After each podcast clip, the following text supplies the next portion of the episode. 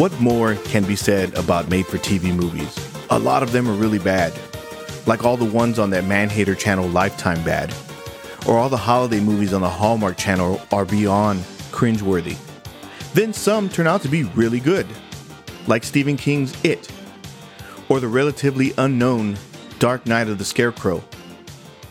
But today's movie always seems to slip through the cracks of everyone's memories. Some don't even know it even exists. So let's get right on to it with 1991's Knight Rider 2000. Mixed together one hero. Come back for the next 30 days until we cement our contract. One awesome talking car.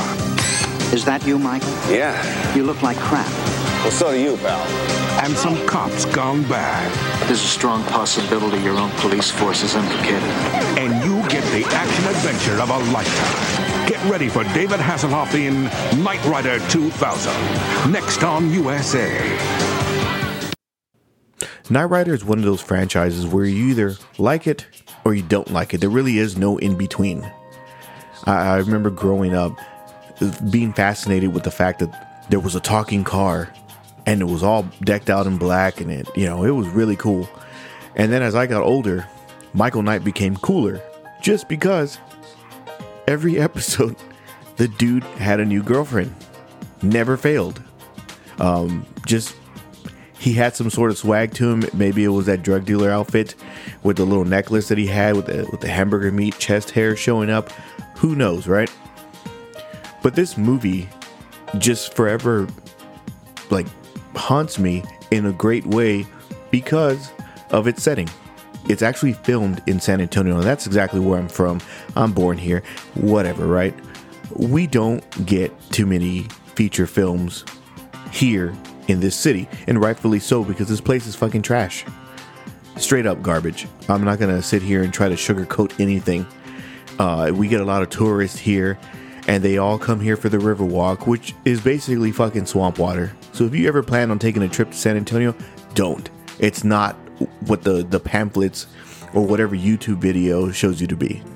It's not. It kind of reminds me of like when you go to the menu at like McDonald's or whatever, and the hamburger looks nice, and when you get it, it looks like garbage. That's what it is. I even laugh during St. Patrick's Day because they decide to dye the water green. The shit was already fucking green enough to begin with. But we did have some films, you know, that showed up here. Selena was one of them. They had to film here, and I feel like a lot of movies, if if, if San Antonio isn't part of the source material, they're not going to film here. And that's why I brought up Selena because she was back and forth, you know, Corpus and San Antonio, and she had to be here, so they had to film here. Miss Congeniality filmed here as well. Uh, I believe it was like some sort of pageant. And then there was a Cloak and Dagger. I think the movie was like 1985, 1984. It had Henry Thomas, uh, the little boy from E.T., Elliot. Uh, the movie was about a video game, not the Cloak and Dagger, the Marvel characters. And then there was one of my all time favorites, Pee Wee's Big Adventure. Now, that movie is still going to be iconic and it will forever be one of my favorites of all time. But he showed up because he wanted to go to the Alamo because a uh, a fortune teller told him that his bike was in the in the basement. Hey, kid, what's your name? I can't remember. Where you from? I can't remember. Can't you remember anything? I remember the Alamo. So, as in the title, it is set in the year 2000. No shit, right? So, and the the they do a great job of showing you what 2000 actually looked like versus what 2000 looks like in all the other older movies. There's no flying cars, there's no war for fuel, and uh, it's no post-apocalyptic. So you're not going to get RoboCop, you're not going to get Mad Max, you're not going to get Back to the Future. None of those. It's just plain Jane year 2000, the way it actually was. Now there are some technologies that are, you know, far fetched, uh, if you ask me. Uh, like one of them, which is really cool, is the fact that when you die, they're able to connect your brain to a computer and play your memories visually on a screen. That is one of the coolest things this movie has really had to offer. It's uh I wish that you can do that now even when you're alive because that would probably solve a lot of arguments. The plot of Knight Rider 2000 is very foretelling as it pretty much it's about gun control. Now I'm not going to get all political, we're not going to discuss all this bullshit because that's not what this podcast is about.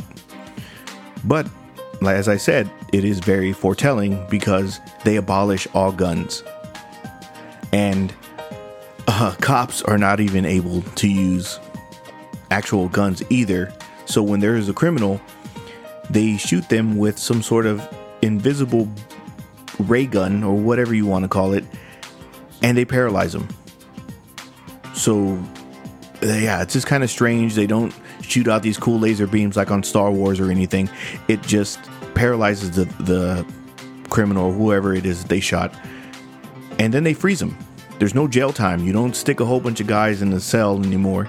Uh, you're not anybody's bitch. You don't have to worry about, you know, uh, trading off fucking cigarettes or dropping the soap, any of that stuff. They cryogenically freeze you and, you know, shove you into a mausoleum, and that's it. And when it's time for you to be thawed out, they thaw you out and they try you for sentencing, which is just, it, some of it makes sense to me and some of it doesn't. But they don't go into any more detail about how that even works. But that is how we meet our villain, Thomas Watts. Uh, they don't go into too much of his backstory. He is played by Mitch Pileggi, who, if you don't, if you've never seen his work, you really ought to see it. The dude is a great villain in everything that I've seen him in. Uh, if you remember Wes Craven's Shocker, which is great, awesome soundtrack. And then he was the uh, campus police officer on Three O'Clock High, which is a very underrated movie. And he, he's just great in all those things. And every time I see him in an interview, he seems like the nicest guy ever. Now, that's what I call great acting, right? So, he is thawed out and he goes straight to work. He wants to start selling real guns to the criminals. Very foretelling, like I said. And since nobody has actual guns, he is, and people want real guns, he's making a killing off of it. But he also has a police force in his back pocket, so they're selling for him as well. And the story does move into a new police officer named Sean. And she doesn't even have a last name in this movie, which is very odd to me because a lot of times, you know, you get police officers, they have their last names on there. Her name is just Sean. And she is a rookie cop. You know, she's trying to find her footing. She's from another, you know, she's from another place. You know, she doesn't really know too many people. Uh, whatever. So, uh, I get a lot of Robocop vibes from her because just like Alex Murphy, she shows up all gung ho and stuff, and then she ends up getting shot in the head. And the reason she gets shot in the head is she uncovers, or actually, she walks in on a conversation about the rest of police officers selling illegal guns. So she gets shot.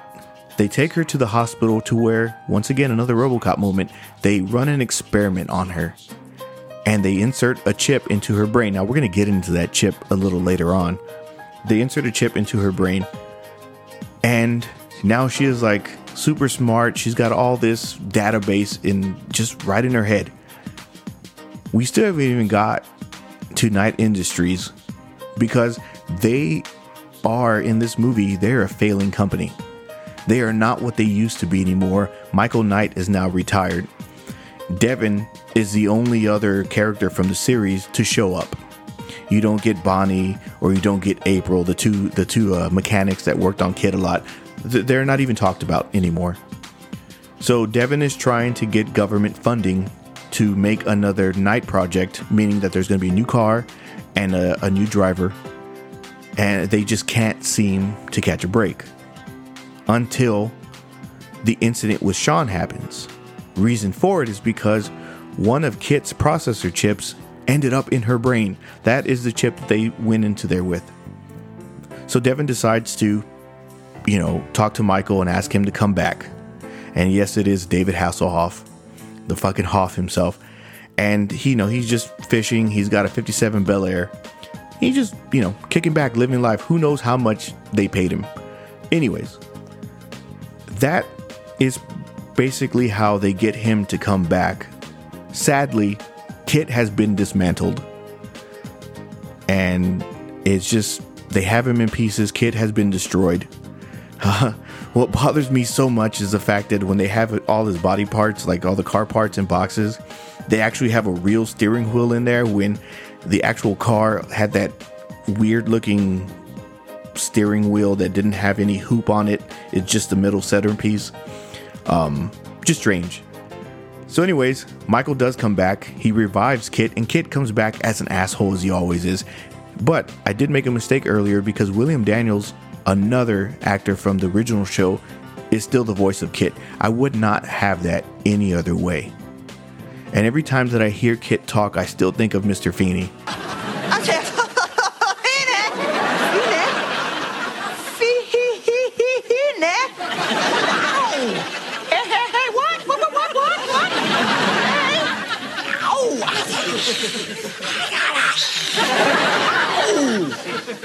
I love the Feeney call. Now, I know I said a lot and I don't want to go through the whole movie, so we're not going to go through that anymore. Um, I'm, I'm going to give you a little bit more of a rundown, but we'll go, we'll get to that in a bit. This movie pretty much is feels also like an actual episode of Knight Rider, uh, m- mostly because you do get Devon and you do get Michael and you do get Kit and I think those are the main core of the whole series to begin with. And it's very hard to find this movie. Uh, you can't find it digitally. Uh, the whole thing isn't even uploaded on YouTube. There's so many, it's just a whole bunch of parts.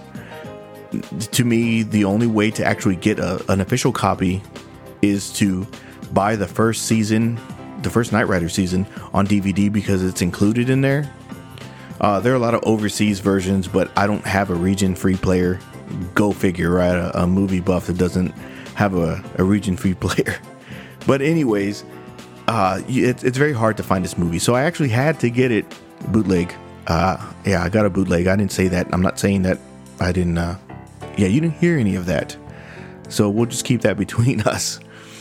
So um, there are some scenes in this movie that show how great of an actor David Hasselhoff really is.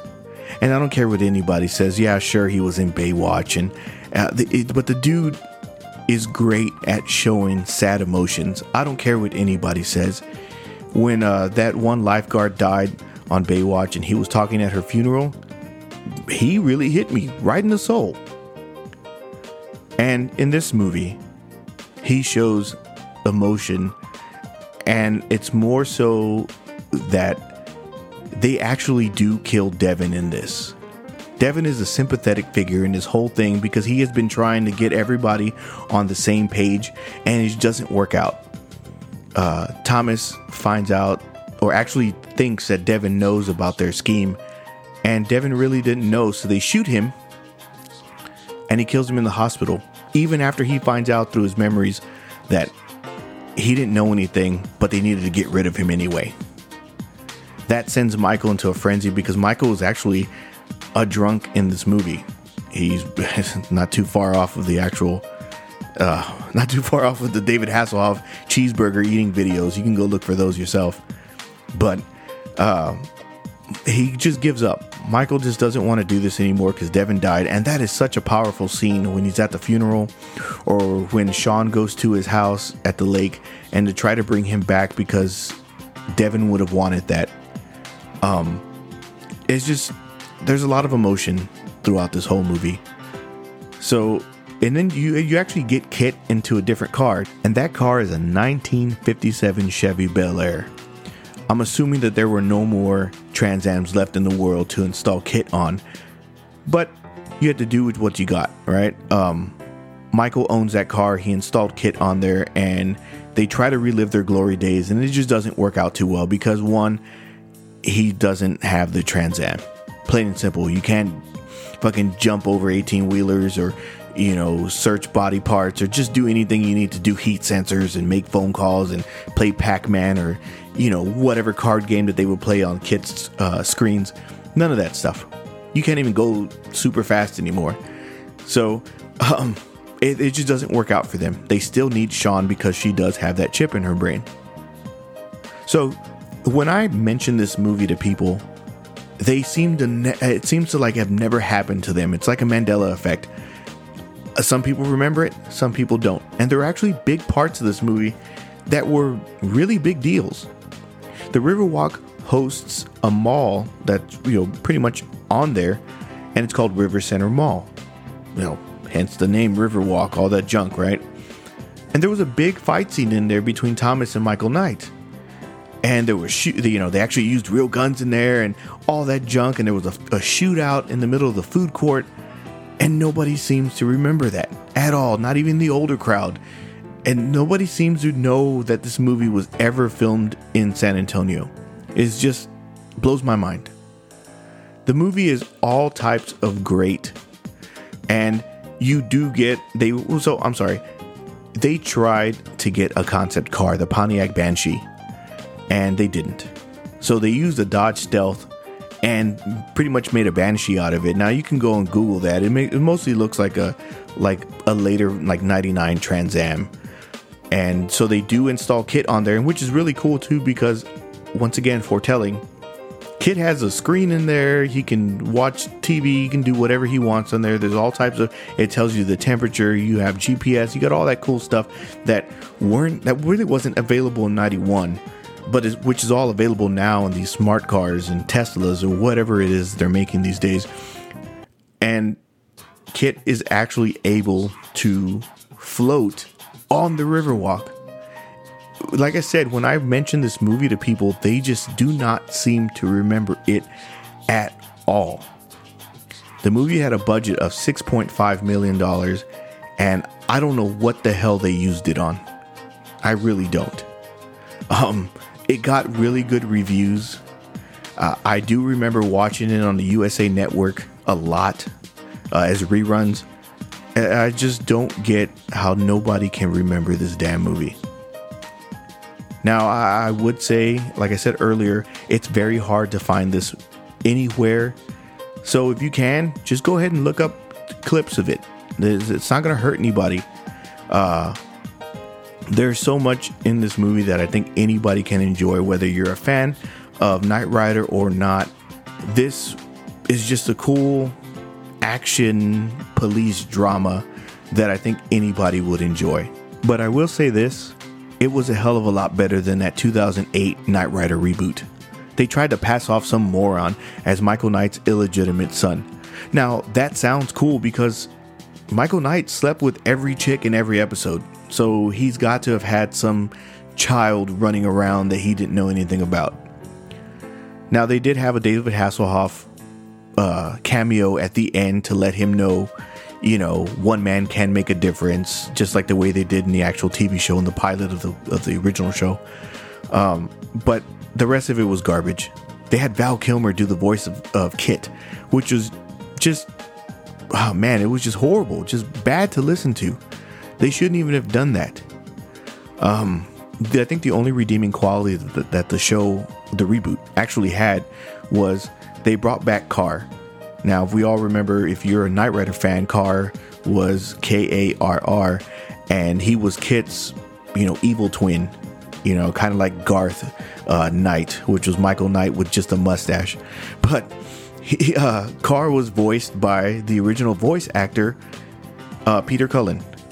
Peter Cullen voiced KARR back in the 80s and he voiced KARR in the 2008 reboot and we all know his voice. His voice has, is super iconic because he is Optimus Prime.